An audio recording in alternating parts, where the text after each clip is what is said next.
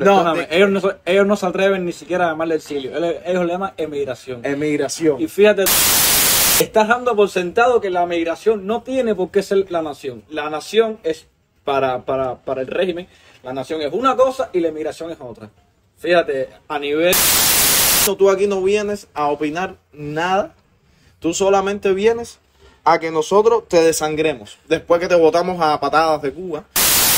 Un cubano americano que para mí es uno, y discúlpenme que lo diga, para mí es uno de los seres más despreciables que puede estar ahora mismo en los medios.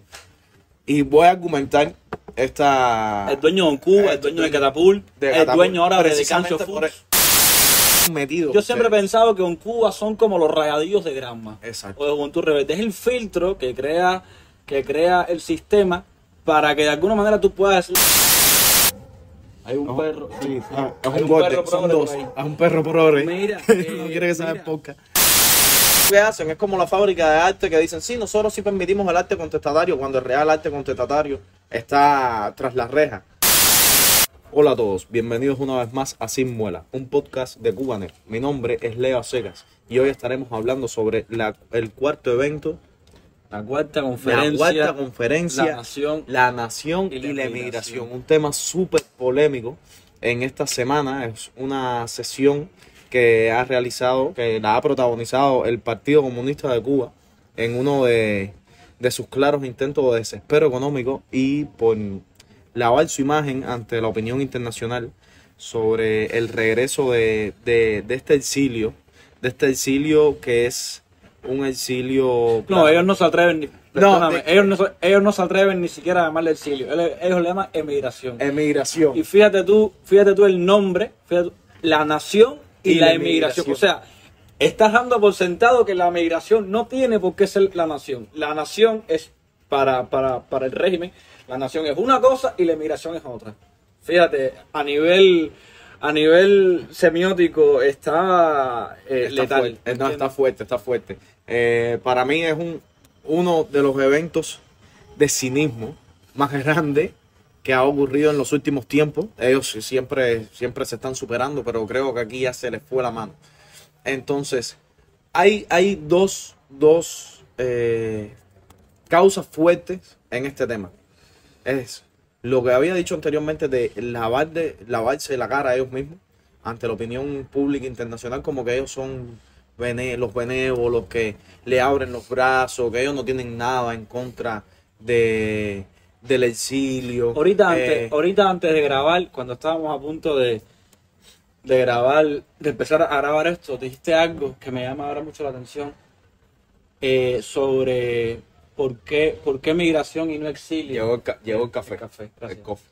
Se te agradece, Pancracio. Súper bueno, azúcar. Súper bueno. Leo, ahorita me estás hablando del perdón, que ellos por supuesto no van a pedir perdón jamás a ese exilio que ellos llaman migración. Y fíjate tú lo importante del perdón. Sí, porque es que ellos están llamando ahora, sí, vengan, no sé qué más, pero no se ha escuchado un perdón jamás en la historia de Cuba. No, y es el tema de lo que hablamos. Si le dijeran exilio y no migración, estuvieran reconociendo que se equivocaron. Por eso le llaman migración y no exilio. Por eso el no perdón. Fíjate, ese es el primer punto. Se ha hecho muy viral esta mesa redonda en la que salió un coronel creo que es jefe de la aduana. Que es del Ministerio del Interior. Coronel, sí. Es un coronel, Mario creo que se llama. Mario. Hablando que fue muy fuerte. Se hizo viral. Fue muy fuerte. Todo lo que dijo fue muy fuerte porque entre ellos... mencionó que muchos de esos emigrados cuando llegan dicen... Sí, él habló del fenómeno de la frase que yo estuve investigando hace unos meses sobre eso, la frase del bienvenido a la patria. Yo nunca he salido de Cuba, no sé tú. Sí, le pregunté a par de personas y me comentaron que sí, lo estaban diciendo. Es un bienvenido, que de hecho sí he investigado y es una frase casi exclusiva que se da en Cuba con ese tono tan, digamos, pseudopatriótico, ¿no? El bienvenido a la patria, yo creo que de alguna manera impulsa al cubano que llega a responderle. Y según Mario, según este coronel, muchos de esos cubanos está hablando de miles, decenas de miles de cubanos que entran a Cuba, casi todos, de la migración esta que ellos llaman, vienen con una efusividad patriótica y les dicen patria o muerte. No hay nada más absurdo que eso. Ahora, hay otra cosa, porque hay una incongruencia ahí en el discurso de este tal Mario, muy grande, que es, él empieza hablando que sí, que ellos, nosotros abrimos los brazos, nosotros no. El partido abre los brazos a todo el que quiera venir, que nunca han tenido nada en contra, tú sabes, dándole tergiversando totalmente la historia. Pero directamente luego dice, claro, siempre y cuando no vengan a cuestionarnos. Sí, tú puedes venir aquí a darme tu dinero, tú puedes venir aquí a invertir en Cuba, vengan. Puedes expresar tus opiniones, pero sin cuestionarnos, sin juzgarnos, sin cuestionarnos. Tú aquí no vienes a opinar nada, tú solamente vienes a que nosotros te desangremos. Después que te botamos a patadas de Cuba, después que te hicimos la vida en yogur, ven, que necesitamos tu dinerito, pero no hables. Ahora, fíjate tú que esto, todo está, como siempre, muy bien cronometrado.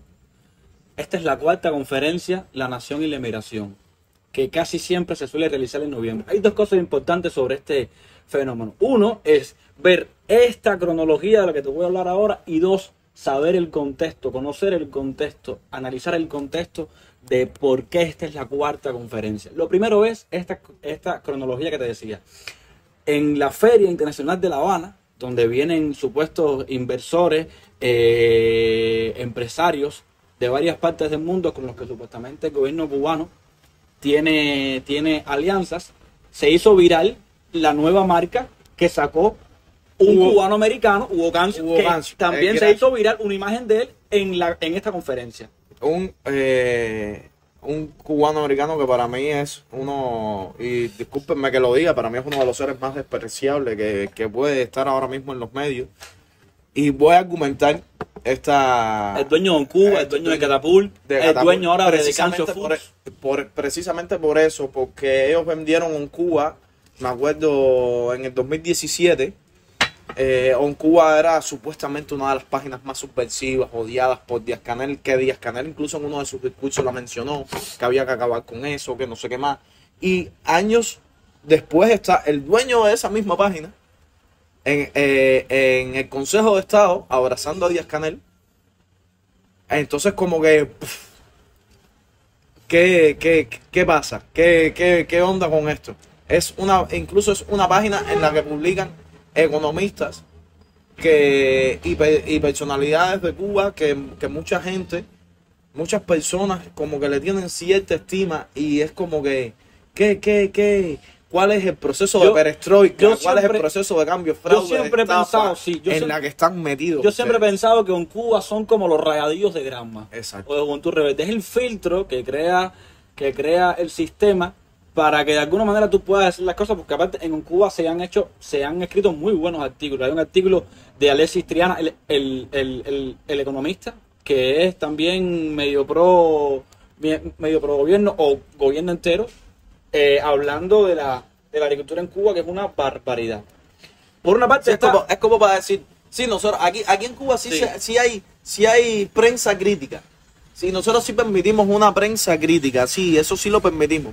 Es como todo lo que hacen, es como la fábrica de arte que dicen, sí, nosotros sí permitimos el arte contestatario, cuando el real arte contestatario está tras las rejas.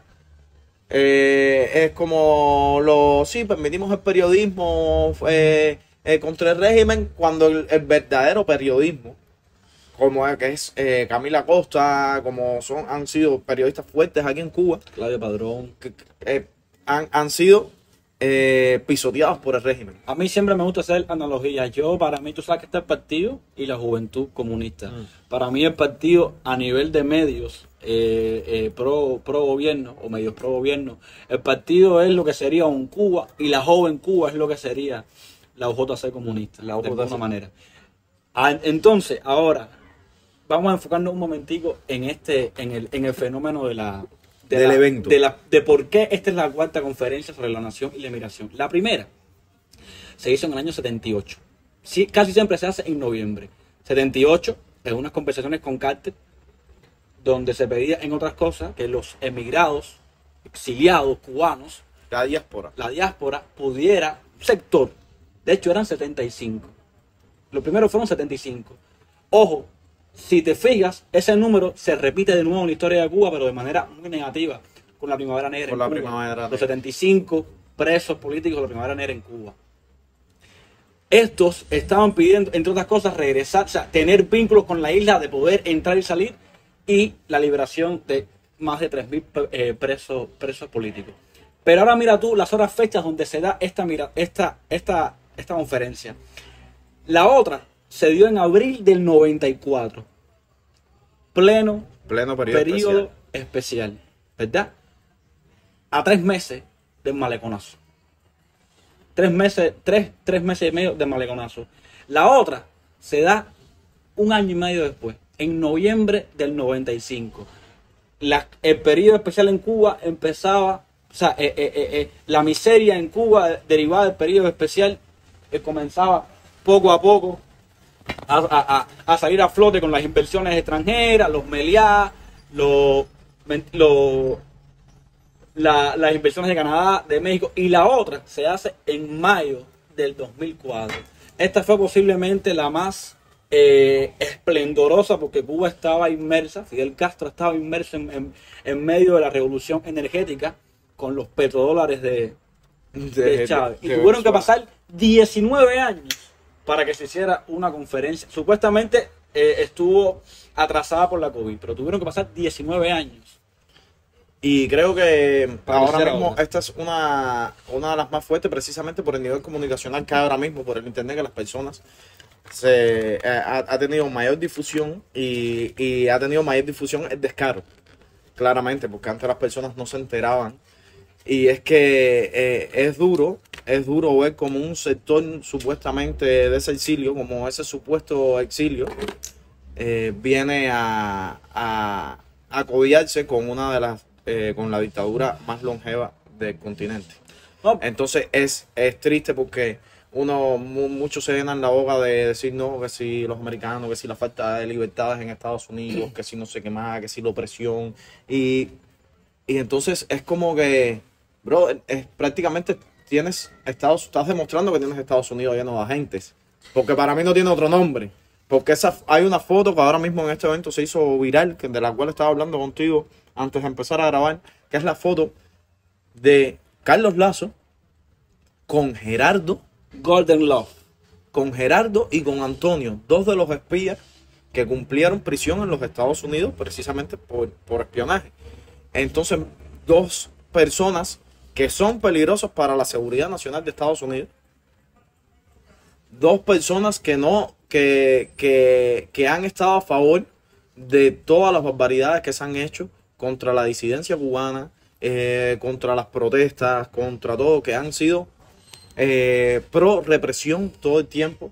Entonces viene un ciudadano americano, ex balsero, y que estuvo en la guerra, que estuvo en una de las guerras en el medio que Oriente. Yo me imagino que pasé. Yo nunca he hecho un trámite en Estados Unidos, claramente. Estamos aquí desde este balcón capitalino hablando ahora mismo. Pero me imagino que para serte ciudadano americano tengas que jurar una bandera. Claro. Claro. Y tienes que jurar sobre la Constitución. Tienes que jurar sobre la Constitución.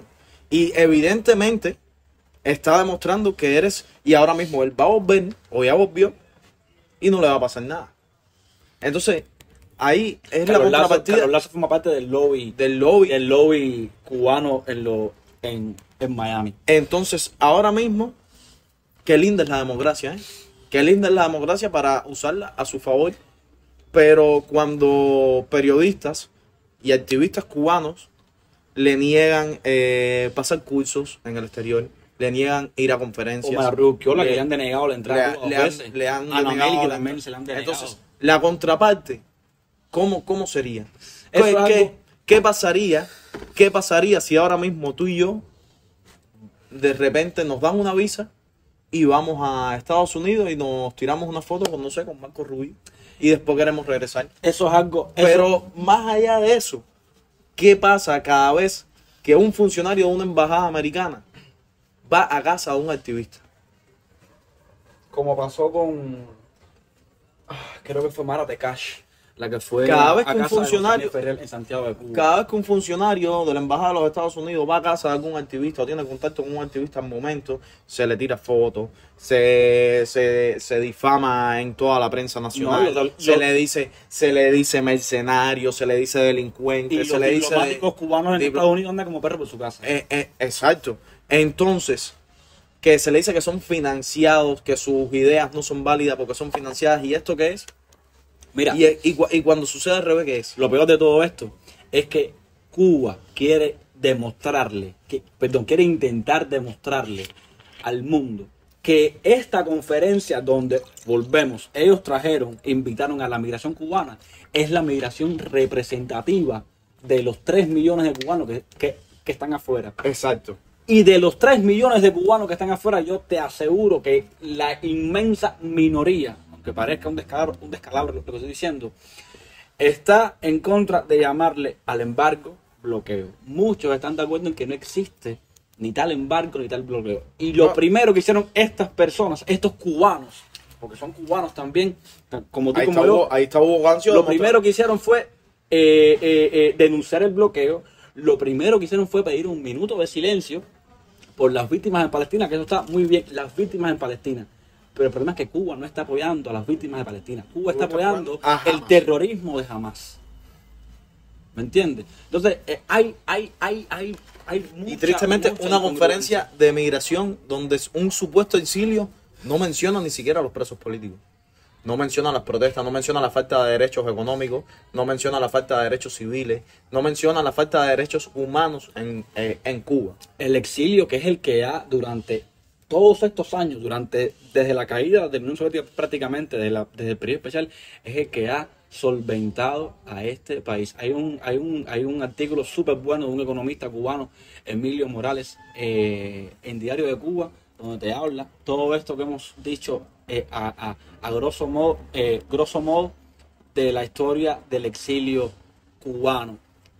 Y te digo más, entre los lugares que visitó esta migración, que no es para nada representativa del pueblo cubano, durante esta conferencia, mira los lugares que visitaron. Ellos tienden a hacer eso, ellos tienden a llamar a la UJC, la sociedad civil, como que representa FMC, a la juventud cubana, que la FMC es la que representa a todas las mujeres. Mira los lugares que visitaron: Centro Fidel Castro Ruz, Centro Histórico de La Habana, visitas al Memorial de la Denuncia, al Museo Nacional de Bellas Artes y al Capitolio Nacional. Todo, exceptuando el Memorial de la Denuncia, aunque ya era una edificación antes del 59, todo fue construido antes del 59. Todo hace alusión, incluso el Museo de Bellas Artes, donde se han censurado muchas obras y muchas exposiciones de artistas cubanos, todo va en contra del exilio cubano. O sea, a nivel simbólico, los han llevado, brother, al último círculo del infierno. Exactamente, porque el Centro Fidel Castro y todos esos lugares. El Castro fue financiado con dinero que dio Arabia Saudita, que donó a Arabia Saudita, fueron como $8 millones de dólares para construir casas. 11 millones de dólares. En plena pandemia. Y eso es público. En plena pandemia. Eso es público. Plena crisis de la pandemia, y fue construido un centro de puro adoctrinamiento, porque no es un centro que produzca nada. Es un centro donde es un culto a la personalidad. Los llevaron a Memorial de la Denuncia, donde está la historia mal contada y tergiversada de lo que es la revolución cubana y los ataques terroristas. Esa es una historia que está totalmente tergiversada, como lo mismo está la lucha en el Escambray y todo lo demás. El Capitolio Nacional, donde y aparte son edificaciones robadas, claro, a ese primer exilio, claro, que fue expulsado de Cuba a patadas. Y que no son casi todas representativas del pueblo cubano. ¿Me entiendes? En el Capitolio radica la Asamblea Nacional del Poder Popular. Entonces... la asamblea con sus 470, ¿no? 470. 400, porque lo redujeron. Ahora, antes eran 600 algo, ahora son 400 y pico de diputados o focas, aplaude todo. Ahora, lo más importante de esta conferencia es precisamente por qué se hace, o sea, cuál es el objetivo real de esta conferencia, más allá de seguir la trayectoria de la primera, la segunda, del tercera, bla, bla, bla, bla. Bro, nada. Están atacados. El sistema le dijo, caballero, no hay plata, no hay economía, bueno, no hay nada, no hay absolutamente nada. Estamos bailando con la sola partida, estamos bailando Suiza con la Suiza partida. Hace falta que ustedes inyecten balas aquí. Sin cuestionar. Lo que pasa es que esa migración que vino a Cuba, bro, no es la migración real, no es la migración de los millones de dólares que tienen para cuando hay una transición a la democracia, digan, vamos a inyectar el dinero a nuestros hermanos, a nuestros familiares cubanos y vamos a armar este país. Aunque el daño antropológico no lo podemos sacar de inmediato y nos demoremos décadas. Es que ese daño antropológico es precisamente el que permite que estas personas vengan a Cuba a hacer eso, se cogen con el partido y después regresen y no sean tan cuestionados, porque esta nueva emigración, vamos a llamarla a unos años, se ha querido separar un poco sin entender, y esto lo hemos hablado en otros podcasts, que ese exilio, el primer exilio, que ellos tienen una ley de ajuste cubano precisamente porque hubo un exilio que se fajó por esas leyes, por tener esos beneficios que hoy ellos llegan, brincan una frontera y sí, que rico la ley de ajuste cubano, y después venimos para Cuba a gastarnos los dólares del tío San, sin saber que ese exilio sufrió mucho y huyó como pueblo judío del nazismo y del fascismo. Y que ese exilio es el mismo que ha sacado en 2 años y medio a más de medio millón de cubanos de aquí. Es el exilio. Que ha financiado. Que nadie se meta en el canal de que el cubano tiene $10,000 para invertir y hacer la travesía por Latinoamérica. Él solo ha sido el exilio de Estados Unidos, de Latinoamérica. Ha pagado con años de trabajo todas esas travesías a sus familiares. Millones de dólares. Que al final es dinero que se reembolsa a Cuba. ¿Ok? Las telecomunicaciones. Tenemos un perrito ahí enfrente que. Hay un perro. Sí, es un gordo. Son dos. Es un perro progre. Mira. No quiere que sea poca. El exilio sustenta las comunicaciones en Cuba. El exilio sustenta el turismo en Cuba. El exilio sustenta las remesas en Cuba. El exilio sustenta las MIPYMES en Cuba, brother. Las 9.000 MIPYMES en Cuba, las 9.500 MIPYMES que hay aprobadas en Cuba hasta ahora mismo, que es una bobería comparado con el país que menos tiene en América Latina. Exacto. Aquí se habla de MIPYMES como si fuera 1.500 en los años, son una variedad. Como si fuera algo, y son realmente puestecitos de venta, de reventa. Las MIPYMES en brother, si no hubiera un exilio, las MIPYMES en Cuba, lo poco que están ayudando, porque de alguna manera ha tenido resultados. Muy poquito, pero de alguna manera ha tenido resultados. Están subastadas, sustentadas por el exilio histórico, incluso por el exilio del pan con bistec. Este exilio que decimos que es el de voy para los Estados Unidos a echar la fresca, no me importa nada. Cuando me da la gana voy a Cuba con 3 kilos y soy millonario con 3 kilos. Me alquilo las cadenas. Me peino para arriba. Entonces, es del carajo, Ceres, es del carajo. Esto ha sido otra pataleta más y gracias a la información, al acceso a internet, se le ha desmontado de nuevo. Se la ha desmontado. Gracias una vez más a esta nueva generación comunicacional. Es que, porque si no, hubiese, como en el podcast que hicimos anteriormente de Esto con Fidel pasado, si Esto con Fidel hubiese pasado, nadie se hubiese enterado, hubiese estado en el Palacio de las Convenciones ahí, hablando bobería, y las personas no tuviesen noción de lo grave que es esto, del descaro que hay detrás de esto, de todo el trasfondo político, de todo el trasfondo histórico y de toda la crueldad. Es una payasada, porque además cuánto pudo haberse, cuánto del presupuesto pudo haberse gastado. Puro cinismo, porque decir que le estamos abriendo, que nosotros no tenemos problemas, nosotros le abrimos los brazos a los que están afuera, es puro cinismo. Cuando se ha tildado de terroristas, se les ha llamado escoria, se les ha llamado apátridas. Yo estoy seguro que ninguno de esos que vinieron a la conferencia fueron ni expulsados de Cuba, fueron ni desterrados de Cuba. Puede quedar algún que otro balcero, pero puede ser un pro Carlos Lazo como lo es. Para mí, y esto es una especulación mía, porque realmente no tengo pruebas para decirlo, pero estoy seguro que no tendré duda ninguna. La gran mayoría de esas personas son enviadas por el Estado cubano. Forman parte del tráfico de influencia de Cuba a nivel continental. Es decir, los Estados Unidos son como mismo con esta emigración que entraron 500.000 por la frontera. Ahí de esos 500.000, de aquí unos años, y ya han salido unos cuantos, pero de aquí unos años van a salir muchos que fueron enviados a estar ahí y a formar parte de la campaña. En enero se cumple un año que Cuba entró en el sistema de parol. En lo que va de enero a la fecha, hoy estamos a 21 de noviembre, se han ido 57.000 cubanos por parol. Eso equivale ahora a casi 150 cubanos diarios. El parol, ¿y quién ha pagado eso? El exilio, bro. Y se llama parol humanitario. De esas 57.000 personas, me dijiste. De esas 57.000 personas, ¿qué porcentaje tú crees que realmente haya sido un parol humanitario? Que realmente lo hayan necesitado porque estaban atacados en Cuba, porque no resistían más la situación en Cuba.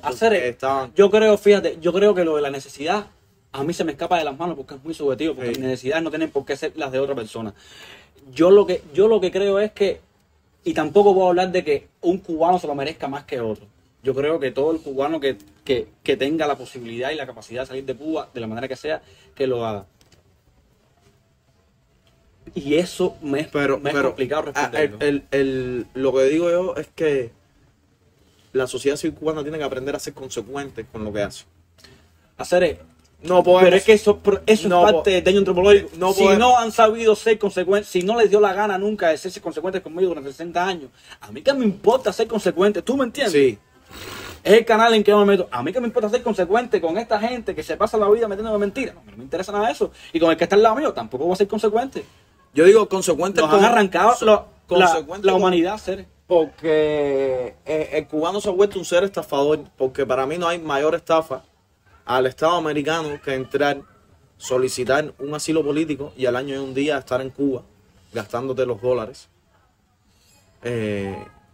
con las empresas militares.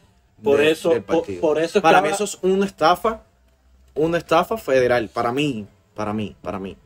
Porque usted está mintiendo ante una corte.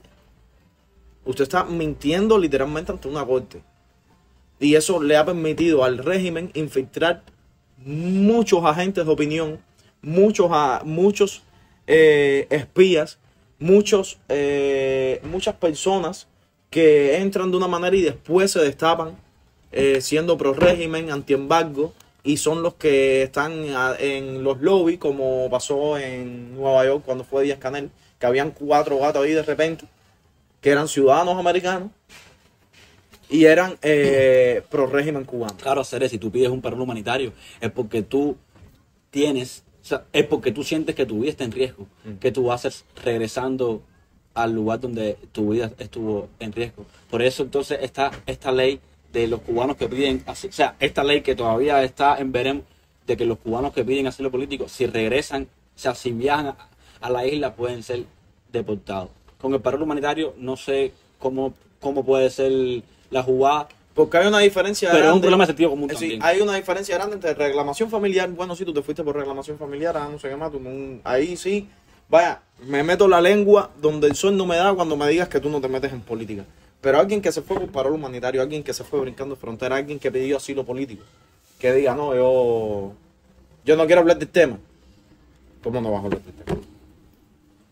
Como tú... O ni siquiera ya no voy a hablar del tema. No, es que cuando hablas a favor.